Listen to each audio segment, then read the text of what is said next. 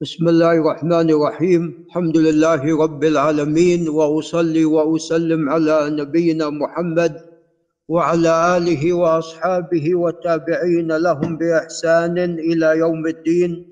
أما بعد فقال الإمام مسلم رحمه الله تعالى في كتابه الصحيح وحدثنا إسحاق بن إبراهيم وهو الحنظلي ومحمد بن المثنى وهو العنزي. كلاهما عن عبد الأعلى بن عبد الأعلى السامي البصري. قال ابن المثنى حدثني عبد الأعلى وهو أبو همام وكان رحمه الله يغضب من هذه الكنية.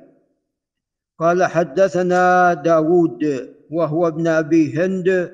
قال عن عمرو بن سعيد. قال عن سعيد بن جبير الأسد الوالبي.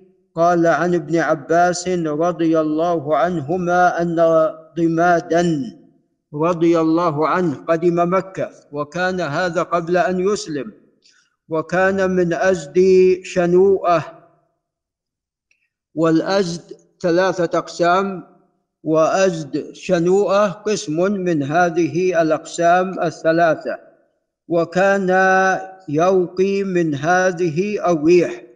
وتعلمون أن السابقين إذا حصل له وجع أو ألم ماذا يقول؟ يقولون هذه ريح ولا لا؟ نعم يقولون هذه ريح. نعم. قال فكان يوقي من هذه الريح فسمع سفهاء من أهل مكة يقولون إن محمدا مجنون. نعوذ بالله من ذلك. إن صاحبكم لمجنون. نعوذ بالله من ذلك.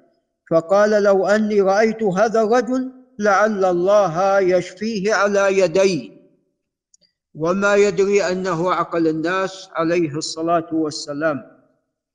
قال فلقيه فقال يا محمد إني ألقي من هذه الريح وإن الله يشفي على يدي. من شاء فهل لك؟ يعني في ذلك فقال رسول الله صلى الله عليه وسلم إن الحمد لله نحمده ونستعينه. من يهده الله فلا مضل له ومن يضلل فلا هادي له.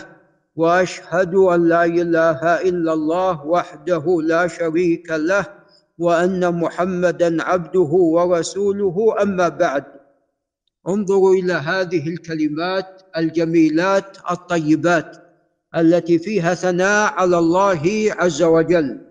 وفيها إثبات الوحدانية له وإثبات النبوة والرساله لنبيه عليه الصلاة والسلام. وأن من يهده الله فلا مضل له.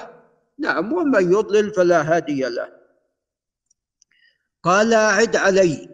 ضماد يقول أعد عليها الكلمات يعني الجميلات. أعد علي كلماتك هؤلاء فعادهن عليه رسول الله صلى الله عليه وسلم ثلاث مرات.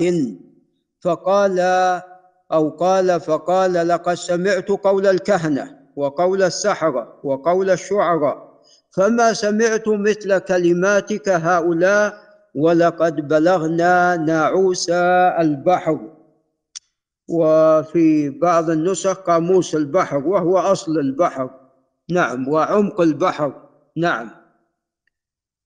قال فقال هات يدك أبايعك على الإسلام. هداه الله بهذه الكلمات. قال فبايعه. فقال رسول الله صلى الله عليه وسلم وعلى قومك؟ قال وعلى قومي. قال فبعث رسول الله صلى الله عليه وسلم سرية فمروا بقومه. فقال صاحب السريه للجيش هل أصبتم من هؤلاء شيئا؟ فقال رجل من القوم اصبت منهم مطهره فقال ردوها فإن هؤلاء قوم ضماد وقد أسلموا.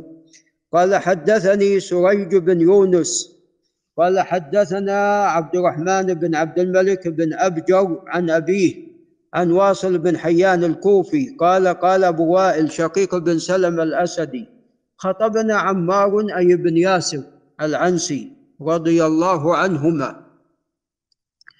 فأوجز وأبلغ فلما نزل قلنا يا أبا اليقظان كنية عمار لقد أبلغت وأوجزت وأوجزت فلو كنت تنفست يعني مديت شوي بالخطبة فقال إني سمعت رسول الله صلى الله عليه وسلم يقول إن طول صلاة الرجل وقصر خطبته مئنة من فقهه يعني علامة على فقه. طول الصلاة وقصر الخطبة علامة على الفقه. والآن يا دكتور حسن ما الواقع الآن؟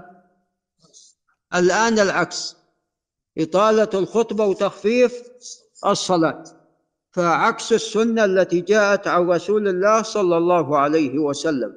ولذا قال هنا فأطيلوا الصلاة واقصروا الخطبة. وإن من البيان سحرا أحيانا البيان بعض البيان أي بعض الكلام من حسنه وجماله يؤثر في القلوب ويؤثر في النفوس. فلذا قال وإن من البيان سحرا. أي كما يؤثر السحر في الإنسان. قال حدثنا أبو بكر بن أبي شيبة العبسي ومحمد بن عبد الله بن نمير الهمداني قال حدثنا وكيع وابن الجراح الرؤاسي عن سفيان هو الثوري عن عبد العزيز بن رفيع عن تميم بن طرفة عن عدي بن حاتم بن عبد الله الطائي رضي الله عنه وأما حاتم فلم يسلم. أن رجلا خطب عند النبي صلى الله عليه وسلم فقال من يطع الله ورسوله فقد رشد ومن يعصهما فقد غوى. فقال رسول الله صلى الله عليه وسلم بئس الخطيب أنت. قل ومن يعص الله ورسوله. وذلك هو أنه جمع الضميرين فقال ومن يعصهما. فنهاه عن ذلك. فقال له قل ومن يعص الله ورسوله تحقيقا للتوحيد وإفرادا لجلال الله وعظمته سبحانه وتعالى. قال ابن نمير فقد غوي. نعم. ولعل نقف عند هنا. هذا وبالله تعالى التوفيق.